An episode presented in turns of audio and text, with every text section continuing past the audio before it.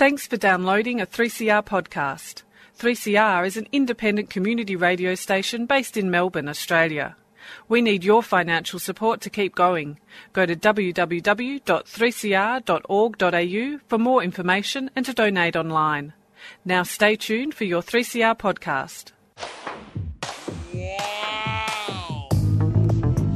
But you also had people that were very fine people. Very fine people on both sides. And the, and the aliens with mind meld and give them the technology. They're bad aliens. So the- Uh, are you surprised the Nazis were influenced by demons? No, if demons are real, I would definitely think they'd be on the side of the Nazis. Yeah. McDonald's is connected to the Clintons. They chop up the bodies and put them into the sausage and hamburgers. People are being cannibalized. Look it up. this, and I'm watching CNN talk about this as violent white nationalist protests. We have done everything in our power to keep this peaceful. You know, It's uh, Pepe's become kind of a symbol. Welcome to Yeah Nah Pasaran, a show about fascism and its gravediggers. I'm Cam Smith, I'm Andy Fleming.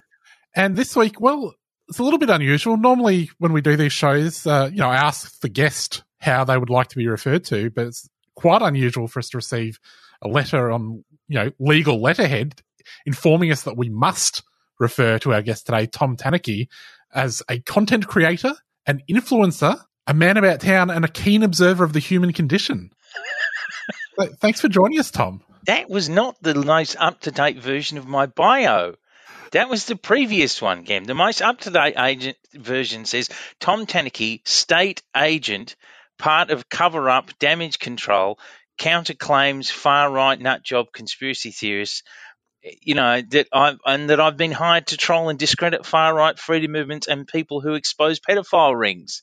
That's what my latest version of my bio was, Cam. Why didn't you get that? I'm sorry, there might have been some miscommunication from uh, the Mossad there. I, I should clarify um, what I've just read out is an actual thing written by a conspiracist in the past day uh, about me. Uh, just for just for everyone listening to your lovely pod. Thanks for having me back on, though. Um, our side, thank you for having me back on to discuss what conspiracists say I am with respect to pedophile rings. Now, Tom, I guess we'll get into why people are saying this about you. Is it a little bit strange, sort of two years and a bit into observing these groups, uh, that they're just noticing you? They're very odd, aren't they? Did I've always had really. They're very insular. You know, they're only really exploring amongst each other, and so you know the the white noise uh, outside of their little bubble of people like myself. I talk about them all the time, but I've always found the strangest moments. You know, there was a moment. What was it last year where I found out that a, a conspiracist ringleader used to be a Freemason, which doesn't matter to me, but it does matter to them quite famously. You know, this is a thing for conspiracists. So I pointed that out, and suddenly these people like Karen Brewer, notorious old war, war horse conspiracist, you know, Freemason hunter, self-styled, the woman who I dragged on repeatedly and had been very disparaging about in broad terms, suddenly was sharing my content, and, I, and then suddenly I had conspiracists coming to my page to like it, to honestly engage with it, and getting really disappointed to find out that I didn't just expose Freemasons, but that in fact I spent most of my time ragging on conspiracists. So, but, but apart from that, you know, you don't get these very rare moments, you know.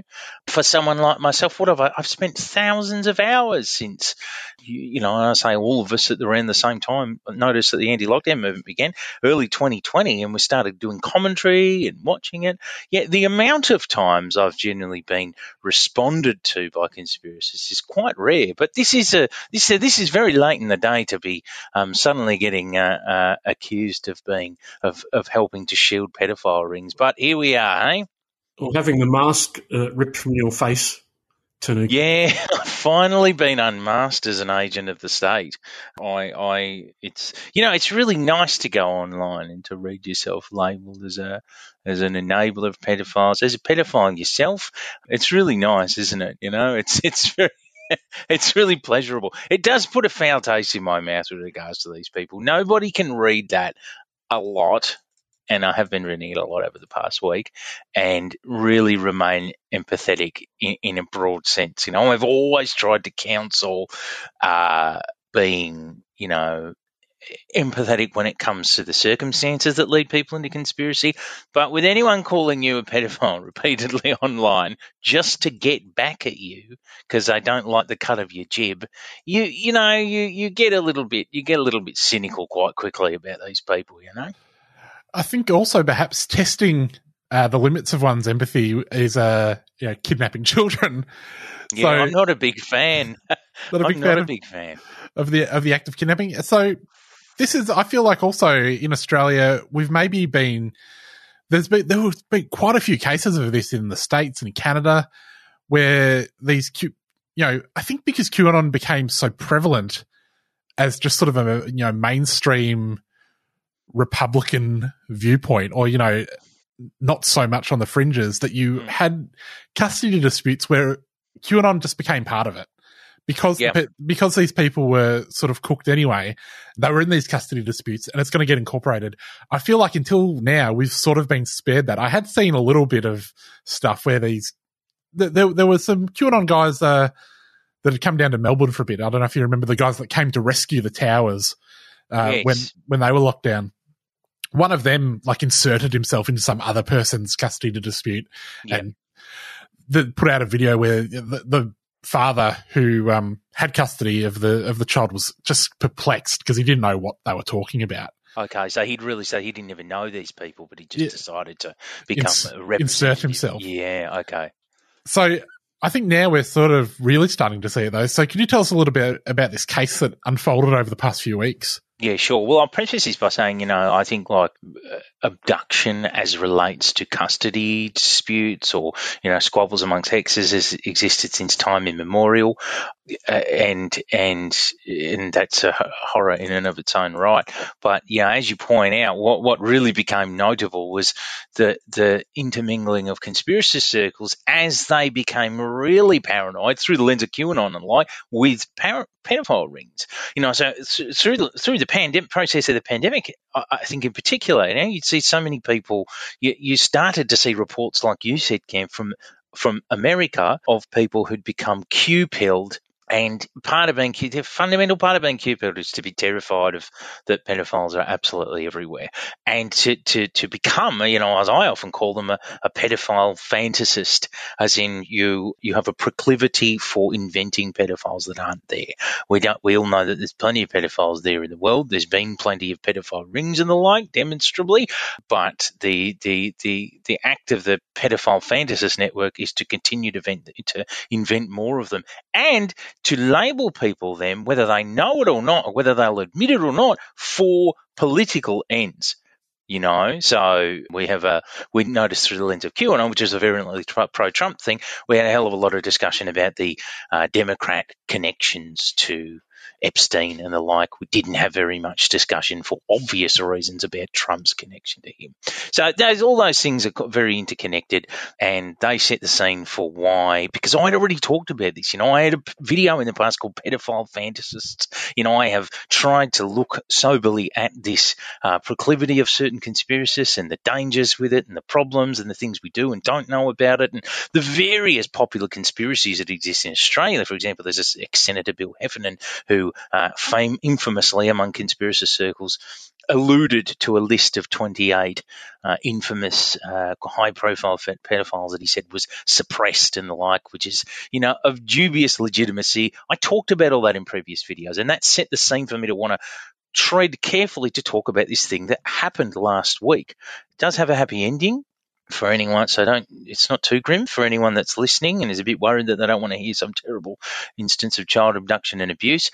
A little five-year-old girl was taken. She was taken by the mother during uh, a visitation. The mother had only supervised visitation because there was a protection order filed uh, by the state on behalf of the children against her.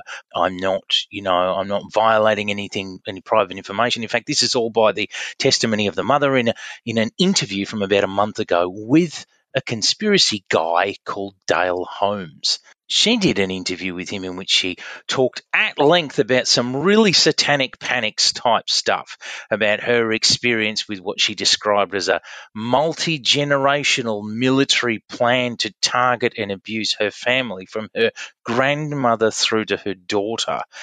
Um, you know, it's pretty pretty surreal stuff. You know, she was talking about how people have been planted in her life since her daughter was a baby, specifically to remove her from her from from having custody or access, and and really a whole series of things that sounded like I don't know, you know, I'm not there monitoring all the way, but all all added up, it sounded like the paranoid delusions of someone who is who has become red pilled and particularly pilled on conspiracies related to satanic ritual abuse, you know? And she's being encouraged along by this Dale Holmes guy who's basically giving her, you can see it in their lengthy interviews, giving her all the right language, you know? She alludes in that discussion to how she's linked up with a network of a couple of other conspiracists who we later on came to find out were, um, apart from Dale, there was a um, person called David Cole or Learnpa, an Indigenous sovereign citizen conspiracist kook uh, of, of some repute who had, you know, been very involved in the convoy to Canberra, and you might remember the your, listeners might remember the fire at Old Parliament House. Very deeply tied in with all that. And yeah, a couple of other people, including a couple called Craig and Juliet Oldroyd. Now, what happened was that none of us knew about any much of this. This video with interview with her and Dale Holmes might not have come to our attention, except for we found out that the child had been taken away by the mum during a visitation. They disappeared. And then Juliet Oldroyd, one of this circle of conspiracists who'd taken the mother under their wing, admitted on Facebook that she had helped to abduct the child. They're not my words, they're her words.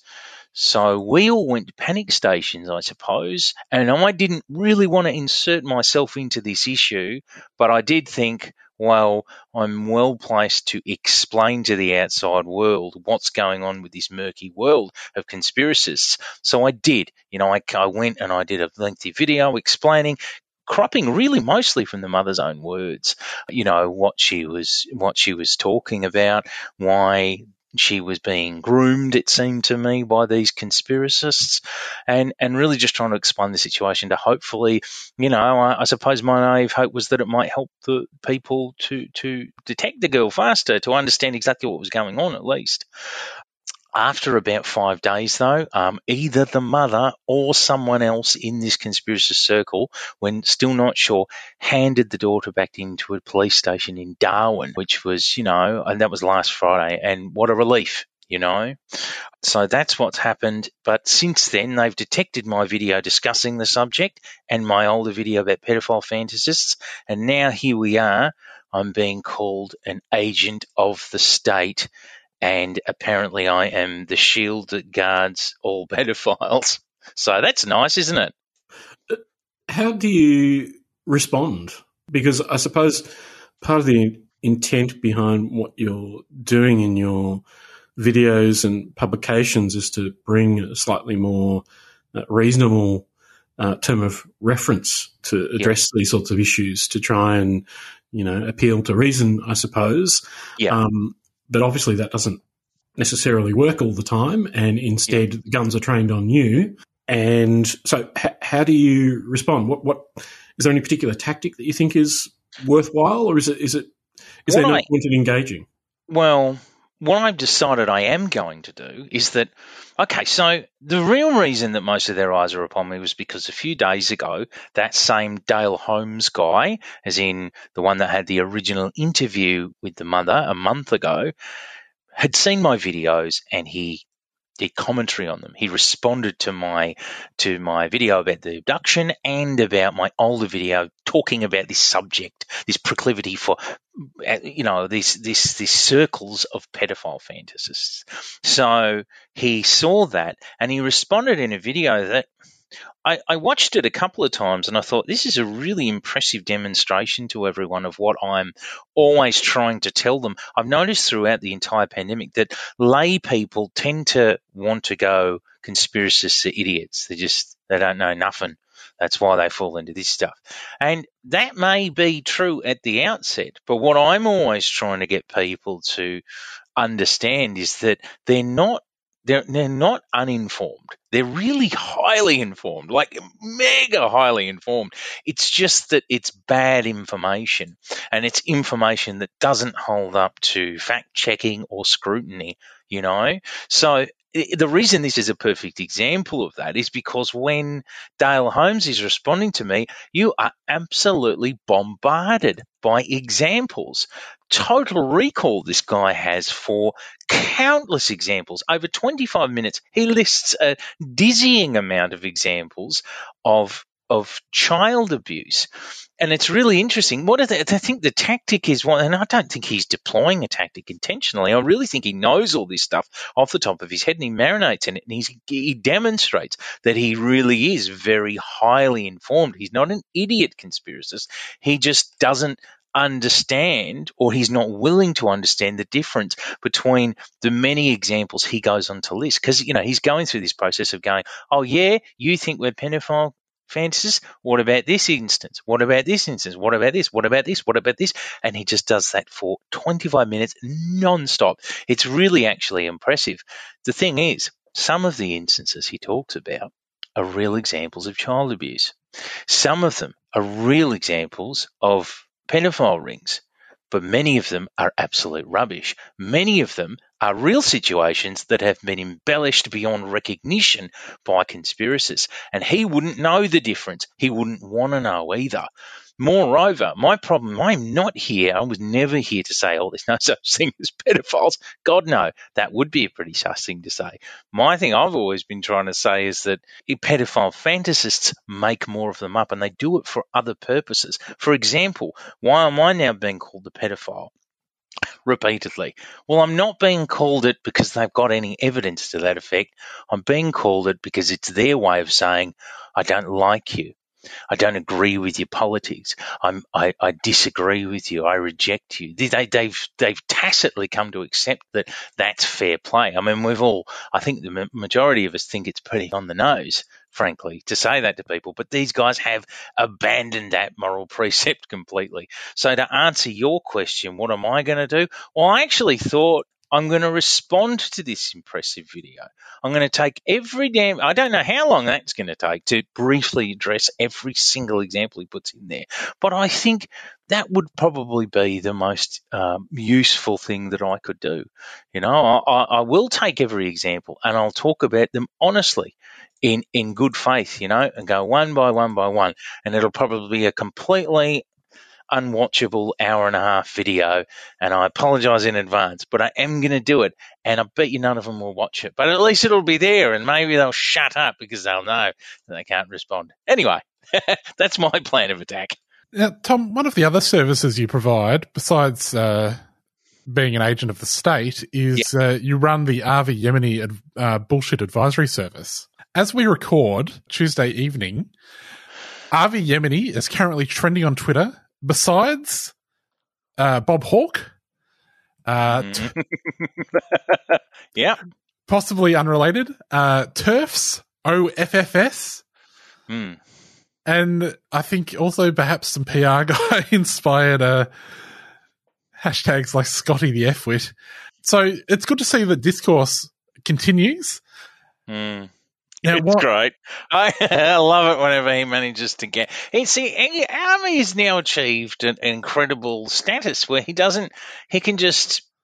He can make up an entire gambit and everyone gets really angry about it. That puts him to the top of the thing in Twitter. Oh, All of his followers then think, oh, he's doing a thing. He's famous again. I'll have to contribute, and he gets his dinner money, and all he's going to have to do, and it can be a completely contrived situation. That's enough for all of his followers who just want hyper partisan culture war baiting and entertainment disguised as news. He doesn't have to have done anything. We're we're about to cover the specifics of this situation. I'm sure we'll all agree by the end of it, uh, from the little that we all know so far, that it's a complete non news thing that he's just cultivated to look like news because he can't shut up. But he's won again. He just gets more money, doesn't he? That's now, amazing. I guess the question then is, Thomas. Yeah. Has New Zealand fallen, Or has the New Zealand Immigration Department just exercised their discretion to not allow a convicted domestic abuser into the country? Well, I thought to myself, I mean, I, I would like to see the application, but I, I can't see what. Uh, Avi's not going to show it all. Avi's not going to, you know, show the whole whole news. But it does seem to me that the New Zealand government have now confirmed that when he said that he was rejected because they're, you know, well, because they're scared of his truth telling or what have you, well, actually, they banned him because, well, it seems to me that he got rejected simply because he didn't fill out the forms right. Namely, that he didn't fill the forms out right to reflect his past criminal uh, record, which apparently requires another sort of a form or a disclosure of some sort. And in his case, we know that his previous criminal record inc- includes, you know, having pled guilty to and being convicted of uh, the domestic abuse of his ex-wife. So yeah, so definitely a domestic abuser. He said so himself, and he is now he's now created a situation. And what's counterintuitive about this is because his domestic abuse record is the last thing he wants to talk about. And now this issue has now thrust it into the news almost more prominently than ever before. Now you can't help but talk about this without talking in the news about his domestic assault. And I can't see how that was a win for him. Maybe monetarily it will seem like a win because I don't think his followers, his followers are in a whole other silo of information and concerns. They don't care whatever us extremist leftist cucks are saying about him. They're not interested. We are all liars. But, you know, I mean, they, now they all have to at least have seen the domestic abuse thing. That can't be good for him, right? Well, that's one thing that kind of, you know, strikes me is he does have this record. And, and yet, if I look on Twitter and look at his many fans respond and you know sign the petition and this that and the other i don't know i don't know if i've ever come across one of them saying anything about it it's, I, it's I got to say, the memory hole. I have. So I, you know, as the Yemeni, but not in public. You know, I do get people who go, thank you. I just got into Avi Yemeni, but then I saw some of your videos. My uncle slash cousin sent me your videos and I learned about him. Uh, thank you. You know what I mean? I just thought he was a journo who's being attacked. You know what I mean? Like pe- people do do that, but then that's only newbies. I find that newbies realise how much of a um, lovely human he is, and then they, they, they backpedal if they're told soon enough. But by the time, I think with the really deep ones, the real like angry divorcee dads, they're regarding like they're regarding Avi Yemeni. I feel like they see him as like a martyr for for the, all of their their anti woke sins. He's like uh, Christ who died on the cross so that they can have arguments with their their dis, their, their um, dis, daughter who's disavowed them at Christmas lunch about Black Lives Matter and stuff.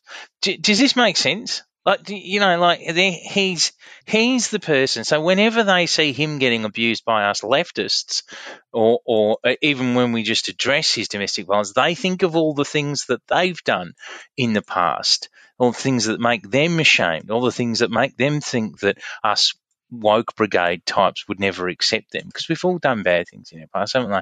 And they see Avi Yemeni as dying on the cross for their sins, you know. So they they they see that the, we go, well, you know, he's actually a domestic abuser, and they feel wounded themselves. That's what I always think about really deep Avi fans. So they never actually really care the only reason you really talk about it is well because it's true it's literally true and he doesn't like his new fans to hear about it his prospective ones and and because he goes to great strange lengths to avoid talking about it you know and that's why i don't understand why did he if he knew that he just filled the format wrong and he didn't tell them about his domestic abuse why did he decide to just go for it and uh, new, make a new campaign? Didn't he think that there was a likely? He must have thought there was no likelihood that New Zealand would just go to the press and go, "Yeah, nah, it's because of his criminal record." Did they? He must have thought that. He he may also operate on the basis that, as you say, he has maybe this would scare away some newbies from, you know, reaching into their wallets and sending him money, but he has a core base, yeah, or a core, and they don't, either don't care or it makes no difference. And and I, I guess also maybe it's the case that if you lose a few fans, you're going to ho- gain a whole lot more by standing up to Jacinda Ardern or whatever you know nonsense he's spinning. It's like that's true. It's, that's it's true. A, it's a win, and it's a and it's you know, it's it's a business model which I think seems to work quite well for him. It does work quite well. If he has an audience, a dedicated audience of let's say if I look at his videos nowadays, I think they all seem to get in the realm of they get a lot less than they used to. I notice, but they get they get into the tens of thousands generally. You know, like the minimum is for them to get, you know, something like uh, 40, 50,000, I think. So maybe 20,000, 20 to 50,000 a year. So let's assume that out of that dedicated base, there's about 10,000 of them who are all happy to consistently chip in 10 bucks each. That means that all Avi Yemeni ever needs to do again is to absolutely make things up as long as they see that it gets an, an, an you know into the, the project or onto the age, you know, or Sydney Morning Herald, as long as they see that officiating rubber stamp of, oh, the Yemenis triggered the media. As long as they see that, then he's just always going to be set. So he's always going to be able to just take, make a, make things up, take a situation that seems like it should be reported on, you know, or seems like, you know, or seems like it will get him trending at the top of Twitter with all these rage tweets by lefties and all these supporters again. And then he can make his money, get all those 10,000 people to chip in money. We're all just, we're all just part of his content creation machine, really. Perhaps just finally, Tom. Yeah. Uh, uh, just a word on the anti-lockdown movement as it stands. Uh, I noticed that there was a bit of an optics mishap the other day with uh, blocking the entrance to a children's hospital. I was going to talk all about that. Yeah, but just got misplaced. But yes, no, that was exciting, wasn't it? I did. Um, I don't know. What did you think of the observation that uh, the deep state has been uh, normalizing seeing ambulances outside of hospitals? Uh, I, th- I thought that perhaps that might have been normalized a while ago. Do you, I actually, can you, I haven't actually seen that particular one. I got caught up with some of the child abduction stuff. So uh, at a point where I was going to start talking about that, I was going to, you know, I gathered all the rally footage to do it. And then that happened. And I just thought, oh, okay, I'll, I'll look at it later.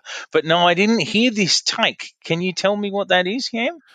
Well, it's just so, you know, obviously the government wants to, you know, get us ready for COVID led takeover. Yeah, uh, and so to do that, the you know if they have a if we're always seeing ambulances, uh, we're going to be thinking, oh, there's something going on. You know, people are sick or whatever.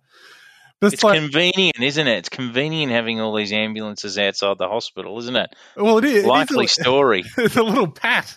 Um, I did, yeah, I did think it was strange. Like maybe if you were seeing ambulances on your street constantly, yeah, uh, you might say, well, that's that that is a little strange. But I think actually outside the hospital is one of the primary places where they tend to be. That's pretty normal stuff. I, I did notice, um, yeah, I noticed that the whole sort of the the talk show host brigade was was suddenly, you know, uh, back on the, you know, arguing with the anti-lockdown people on Talkback Radio again, Neil Mitchell and the like. Even though these are the same people who've supported half of the, the you know, the, the the policies that that that helped these people to to band together in the first place back before you know when it was more convenient for them to do so.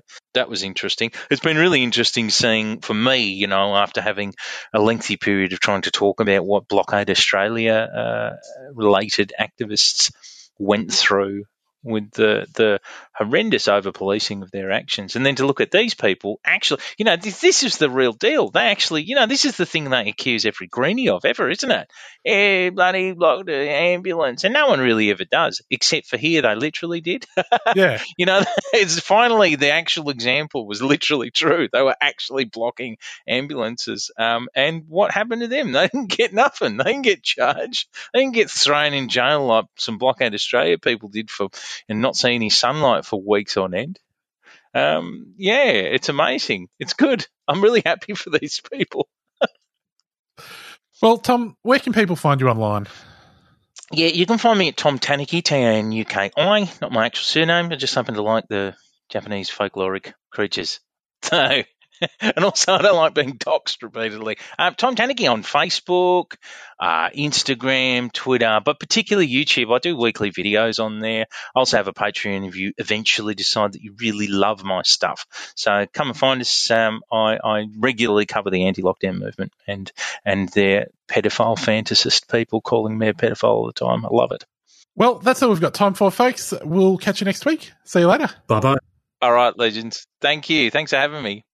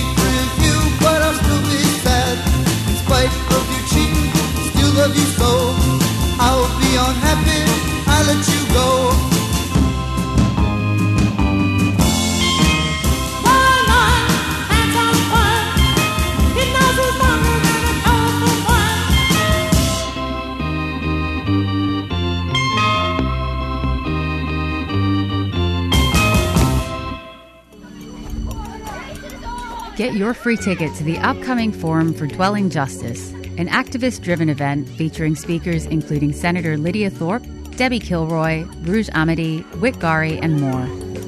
The forum brings together grassroots activists and campaign groups to strengthen solidarity movements resisting ongoing colonial dispossession, housing injustice, incarceration, and poverty. The forum ends with film screenings and a discussion between Uncle Larry Walsh, the filmmakers, and guests with lived experience of homelessness, displacement, squatting, and public housing. The event will run from 1 to 7 pm on Friday, the 26th of August at the Capitol Theatre, 113 Swanston Street, Narm. Entry is by donation. Join us to identify the radical potential for resistance to dispossession and displacement in Narm. To register, head to cur.org.au forward slash events or check the 3CR website for details. The Forum for Dwelling Justice is brought to you by RMIT's Centre for Urban Research, a 3CR supporter.